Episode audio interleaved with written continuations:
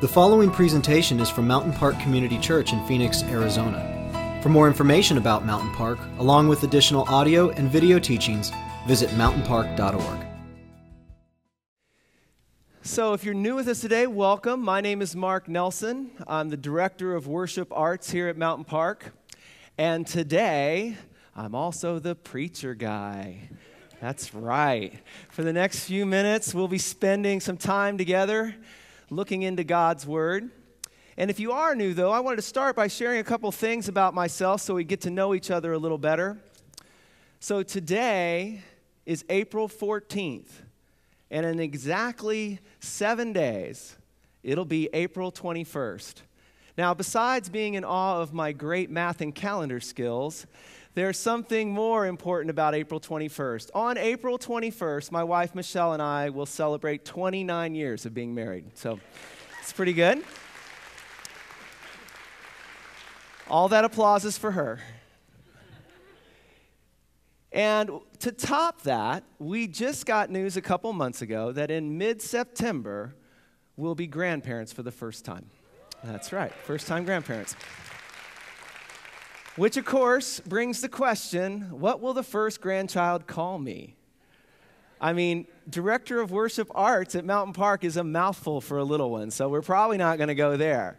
I thought, well, maybe my first name, Mark, they could call me Mark, but then I thought, well, wait a second, that sounds a lot like a dog barking. Mark, Mark, Mark, Mark, Mark. And I thought, well, that might be confusing. So I'm thinking too much, right? So then I thought, well, it's way too early for Gramps. I mean, tell me it's too early for Gramps. I just, I can't even imagine that one. So then I kind of landed on Pawpaw.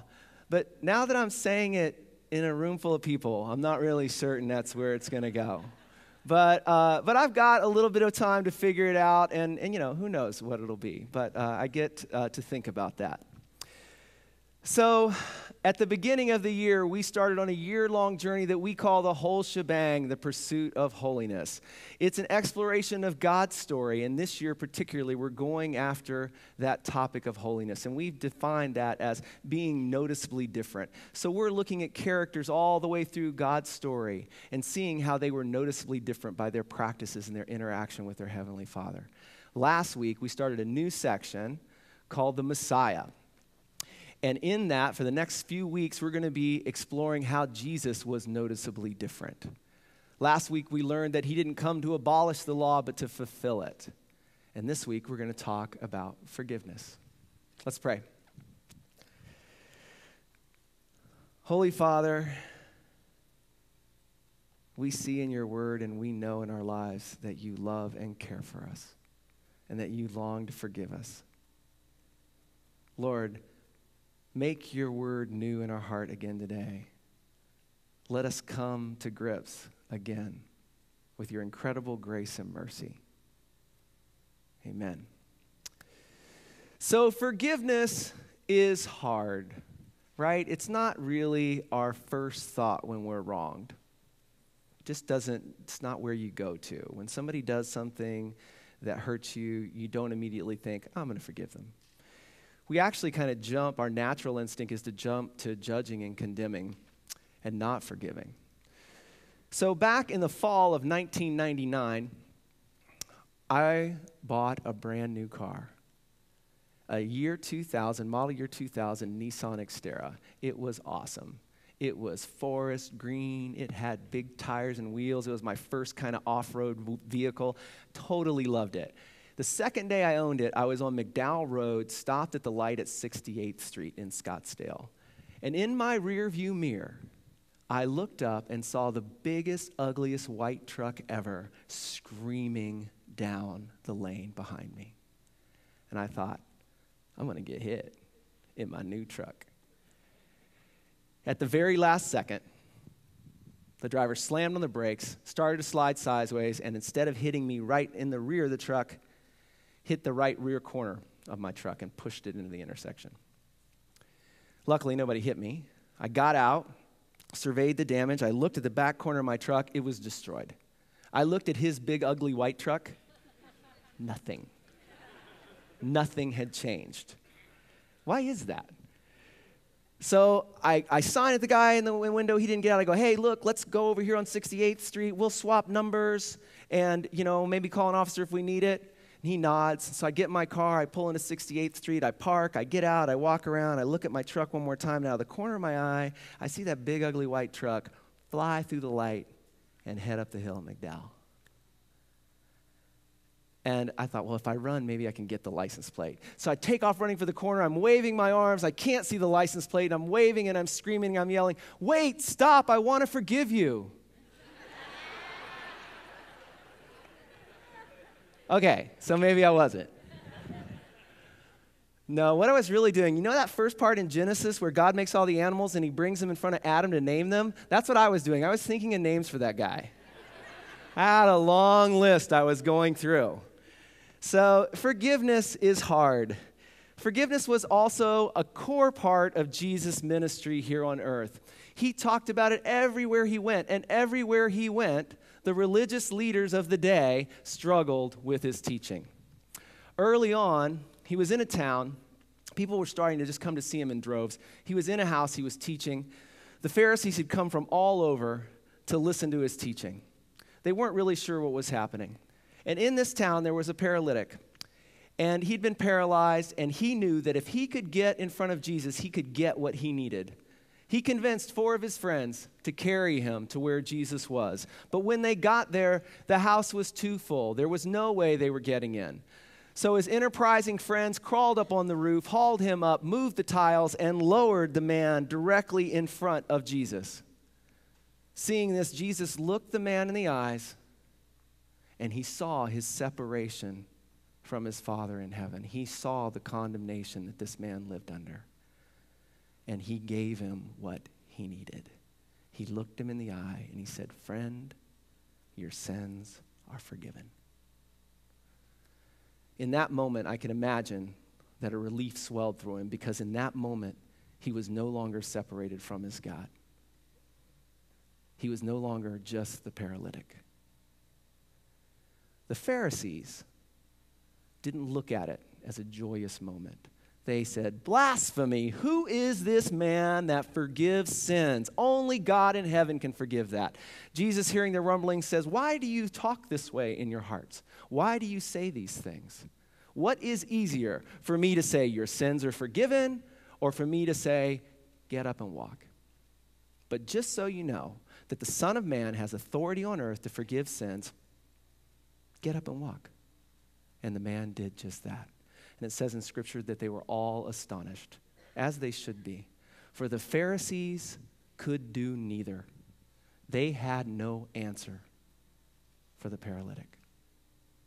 In their mind, righteousness was by their works. They were getting closer to God by what they did.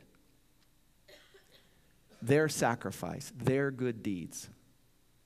They knew that this paralytic was not close to God. It was obvious, obviously. He had sinned or his parents had sinned. For some reason, he was broken. He was not close to God.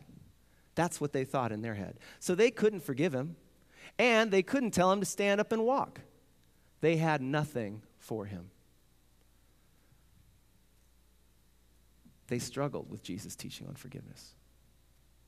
But not just them. Jesus' own disciples struggled because Jesus was teaching that not only is God wanting to forgive our sins so that we might be in relationship with Him, He was also teaching that we had to forgive those that sinned against us. And whenever He taught about forgiveness, He taught that part too. And it was a struggle, particularly for Peter. Peter goes, I have to forgive my brother? How many times? Seven? Seven seems good. Seemed like a gracious number, right? Your brother comes up, he does something to you seven times in a row, seven times you forgive him. That should be enough, right? Jesus looks at him and he goes, No, Peter, no, no, no, no. 77 times seven, Peter. 77 times seven. That's a big number for a fisherman. It's a big number for a fisherman to wrap his head around. So Jesus told a story. He said there was a king, and the king called in his servants to settle accounts. And the first servant that came in owed him over a million dollars. And there was no way he was ever going to pay. And the king said, Pay up. And the servant said, I, I can't. And the king said, Fine. Throw him in prison, take everything he owns, take his wife and his children, sell him into slavery, use the money to repay the debt. The man pleaded with the king, fell before his throne, and said, Forgive me, I will, I promise, I will pay you every penny. Don't do this. The king had pity on him and let him go. The servant left, and in walking down the road, he saw a man who owed him $3. And he said to the man, Pay me what you owe. And the man said, I can't. And the servant called the authorities and had the man thrown into prison until he could pay. So, this man that had been forgiven a debt that he could have never paid back, the very first thing he did was go and not forgive, not extend that forgiveness to somebody that owed him just $3. A very clear picture. As God forgives us a debt we can never repay, if we go and don't extend that same forgiveness to others, we're making a tragic mistake. God called the first servant back in, the one that owed a million dollars, and said, I can't believe you did that. And told the soldiers with him to throw him into prison and to torture him until he paid it all back. That's going to be a long time. And then Jesus told Peter, I tell you the truth, your heavenly, this is the way it is with your heavenly Father, Peter, if you don't forgive your brother with your whole heart. Forgiveness is hard. Jesus knew we would struggle with forgiveness. And so when he taught us to pray, he taught us five simple things. Let's take a look at it together. It's in Matthew chapter 6, starting in verse 9. I'm going to put it up here on the board too because we're going to read this together. I'll give you a second. Matthew's one of the uh, Gospels, about midway through, first Gospel, chapter 6, right after chapter 5. Just trying to be helpful. Um, verse 9, reading together. This then is how you should pray Our Father in heaven, hallowed be your name. Your kingdom come, your will be done, on earth as it is in heaven. Give us today our daily bread. Forgive us our debts, as we also have forgiven our debtors. And lead us not into temptation, but deliver us from the evil one. Five simple things. It starts with praise. Our Father who art in heaven, hallowed be thy name. Holy, holy, holy is the Lord God Almighty. All of heaven and earth is filled with his glory. Glory and honor and praise to you, the only righteous King. And then it moves to asking God for His will, not my will, your will, Lord, to be done. I don't know. My will is not to be trusted, but your will. And Lord, establish your kingdom now. Establish your righteous kingdom in this place, in this moment. And it moves from that for a simple prayer for need. Not a long list of everything you could possibly want, but Lord, give me today what I need for today. No more, no less. And then forgiveness. Lord, forgive me my sins, even as I forgive those that have sinned against me. Forgive me my sins, even as I forgive those that have sinned against me.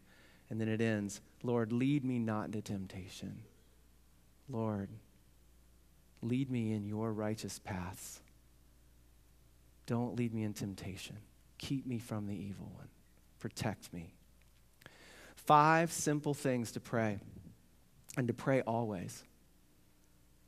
But he only explained one. Let's look at the next verse. Five things, five important concepts, but the only one he goes back and explains is forgiveness. For if you forgive men when they sin against you, your heavenly Father will also forgive you. But if you do not forgive men their sins, your Father will not forgive your sins. Jesus taught us to pray, and he gave us these five things to pray about that we would pray and meditate on them always. And one of them is forgiveness. And not just to ask for forgiveness for your own sins, but a reminder to always extend that forgiveness to others. Forgiveness is a practice.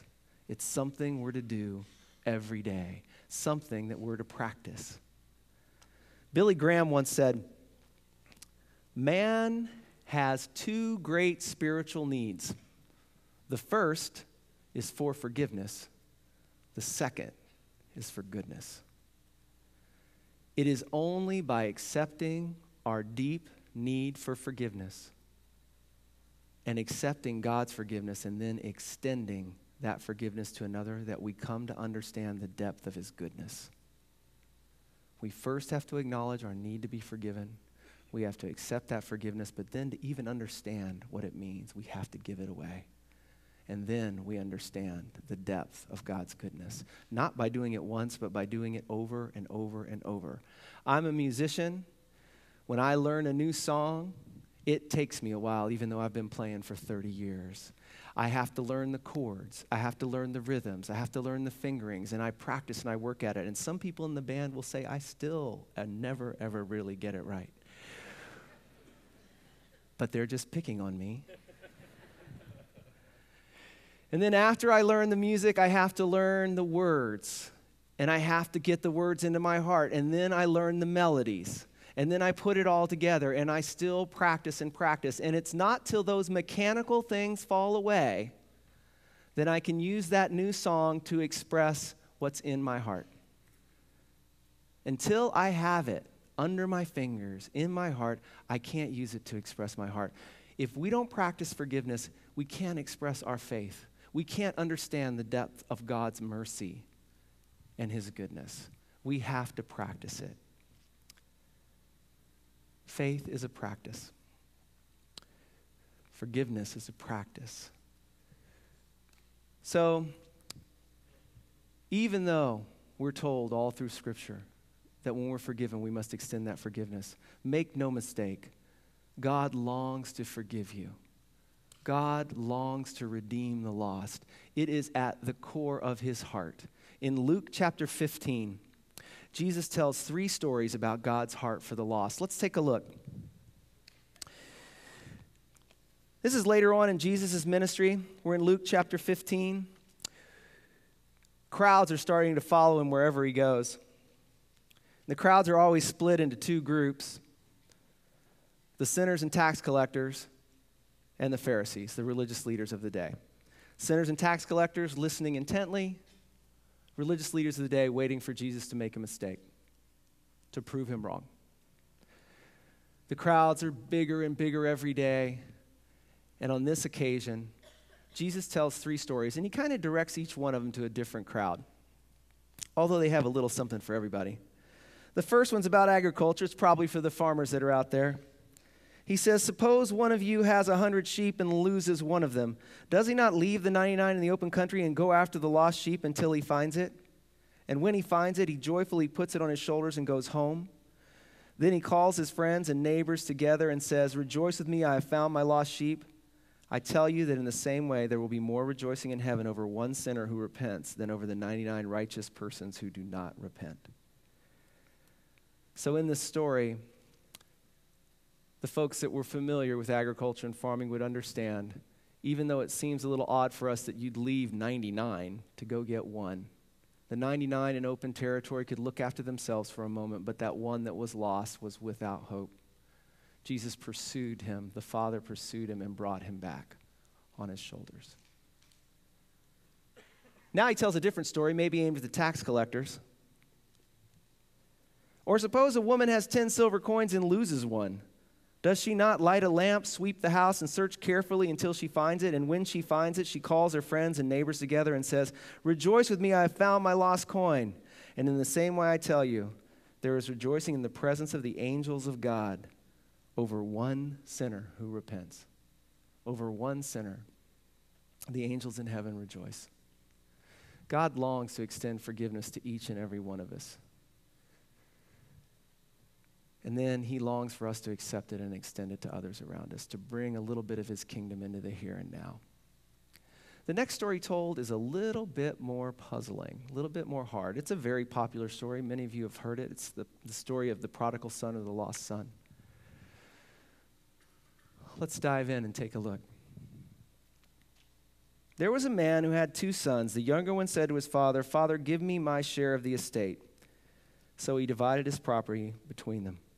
Now, when you think about this for a second and you think about the audience, this is going to be puzzling to them. This is the ultimate offense. Imagine your own son or daughter comes in right now and says, I know you're not dead yet, but I am so over you, had it up to here. One more lecture? Uh uh-uh. uh Give me my share of the estate now. Imagine your response. right? So even if I wanted to, I'm not leveraged that way. Cashing out would be hard today. So, but the father does something that's even a little bit more different. He doesn't just give the younger son his inheritance, he gives them both everything he has. He gives the younger son what he asked for, and he gives the older son the inheritance too. Here. Not long after that, in verse 13, the younger son got together all he had and set off for a distant country, and there squandered his wealth in wild living. So, in my mind, as I think of this story, if it were happening today somewhere near Ahwatukee, that distant land would be Mexico, right? He would have put everything in a big truck with a fifth wheel behind it and a sand rail and loaded up his friends, and partied until it was all gone. And then finding himself somewhere deep in the wilds of Mexico, a famine hits. And even those who have little now have none.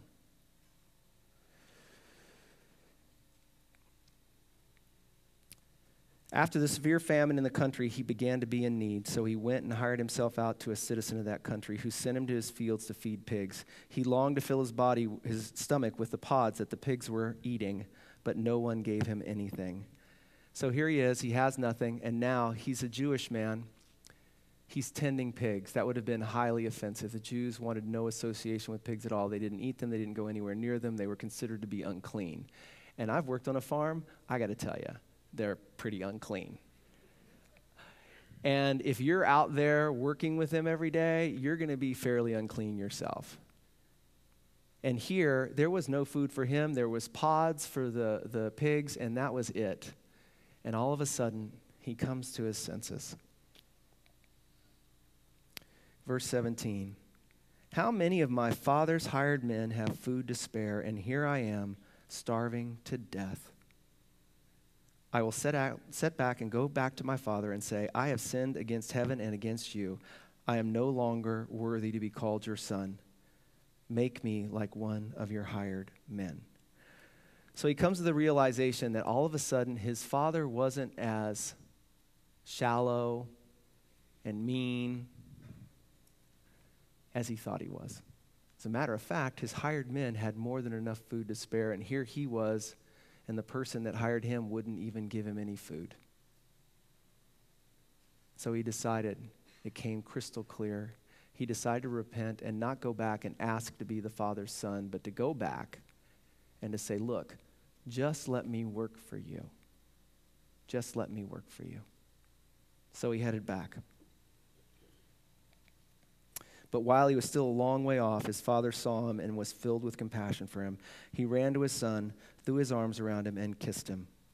And the son said to his father, Father, I have sinned against heaven and against you. I am no longer worthy to be called your son. But the father said to his servants, Quick, bring the best robe and put it on him. Put a ring on his finger and sandals on his feet. Bring the fatted calf and kill it. Let's party. So, as I think through this and I put myself in the middle of this story, and I think of this very moment where the son has come and asked for forgiveness, I have to be honest. At my house, before the party, there would have been at least a small lecture. And if by somehow I forgot to administer that lecture, my wife would have filled in for me. And we might have made that lecture go on for quite a while. This is incredible, right? He gives the son his, his share of inheritance, everything he's earned on the planet. The son goes and in a very short amount of time spends it all. And the father, when he sees him, doesn't even wait, runs and greets him and says, Come in. He listens to the confession and he says, No, no, no, no, no. You're not going to work for me. You're my son. Bring sandals, bring a robe, bring a ring. You're my son. Come and be fully restored. That's God's heart for us. When we're lost, when we're in a foreign land, God's heart is that we would be near him. Everything he has done, he's done that he might have relationship with us, his creation. He sent his only son to die that we might be saved. This is the Father's heart. It's hard, though. It's hard to have that kind of forgiveness. There was another character in this story the older son. Now, remember, the older son got his share of the inheritance too. The father, when he handed it out, handed it out to both of them. The older son stayed, though, and worked. And when he hears the ruckus in the big house, he's like, What's going on? And the servant tells him, your brother has come home, and the fa- your father has killed a fatted calf. And the son's like, woohoo, yeah, no, no. No, that's not happening. Now think about this for a second. Where's the harm here to the older son? Older son's been there all along. Older son already received his share of the inheritance. The younger son can't take anything from him. No, it's just this idea that the father is lavishing love on this son that obviously fell so short, and this grates on the older son. He won't even come in.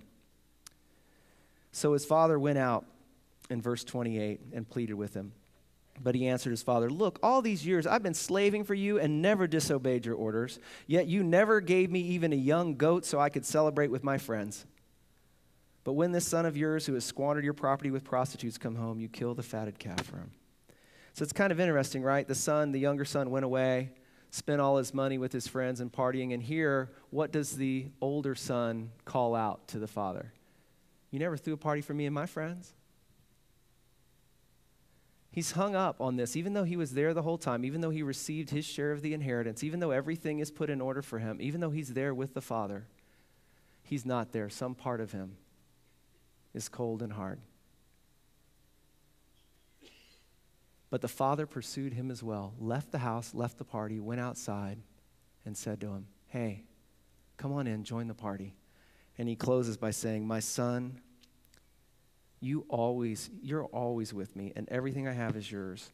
But we had to celebrate and be glad because this brother of yours was dead and is alive again. He was lost and is found. And that, that is the way of it. when God extends his forgiveness to those that have fallen, sometimes it grates on us if we're honest. We all have that sense of rightness in us. Oh, that's right. Oh, that's not right. But God would have us overcome that and extend His grace and His mercy and His forgiveness to all who are in need. To the degree that He forgives our sins, we're to forgive the sins of others. Jesus used forgiveness as a central theme of his ministry, and he practiced it in all things. He practiced it so much that it was second nature, first nature. So much so that at the end of his life, after he was beaten beyond recognition, dragged out of town, and crucified, from the cross, he looked out and he said, Father, forgive them. They know not what they do. An innocent man killed by the people who profess to love him, wronged, so wronged. Father, forgive them. They know not what they do. And in his life and in his death, extended that forgiveness to all. Where are you at in that continuum of forgiveness? Are you off in a foreign land? Is the money running out? Maybe you have a relationship with God and you understand that He's forgiving you, but it's not central to how you live your life. And extending that forgiveness to others is hard. Maybe you don't even know yet that you need forgiveness, but it might be hitting you in this moment. I'm going to ask the band to come back and play a couple songs and I'm going to give you guys a chance to respond. There are stations set up all around the room. There are places here at the cross where you can write down something that you want to be rid of and leave it there at the cross. There are candles to light. There are folks that'll pray with you or anoint you for healing. There's communion in the back if you're a believer. I'd like to offer one other way of responding. My family and I do this oftentimes when we're here. If you're here with family or friends, feel free to gather and pray together right where you're at or to just listen to the music. But don't miss this chance to respond. Father God longs to be united with you. He sent his son to pay for us, to give us a way home. This is your chance to respond. Let's pray.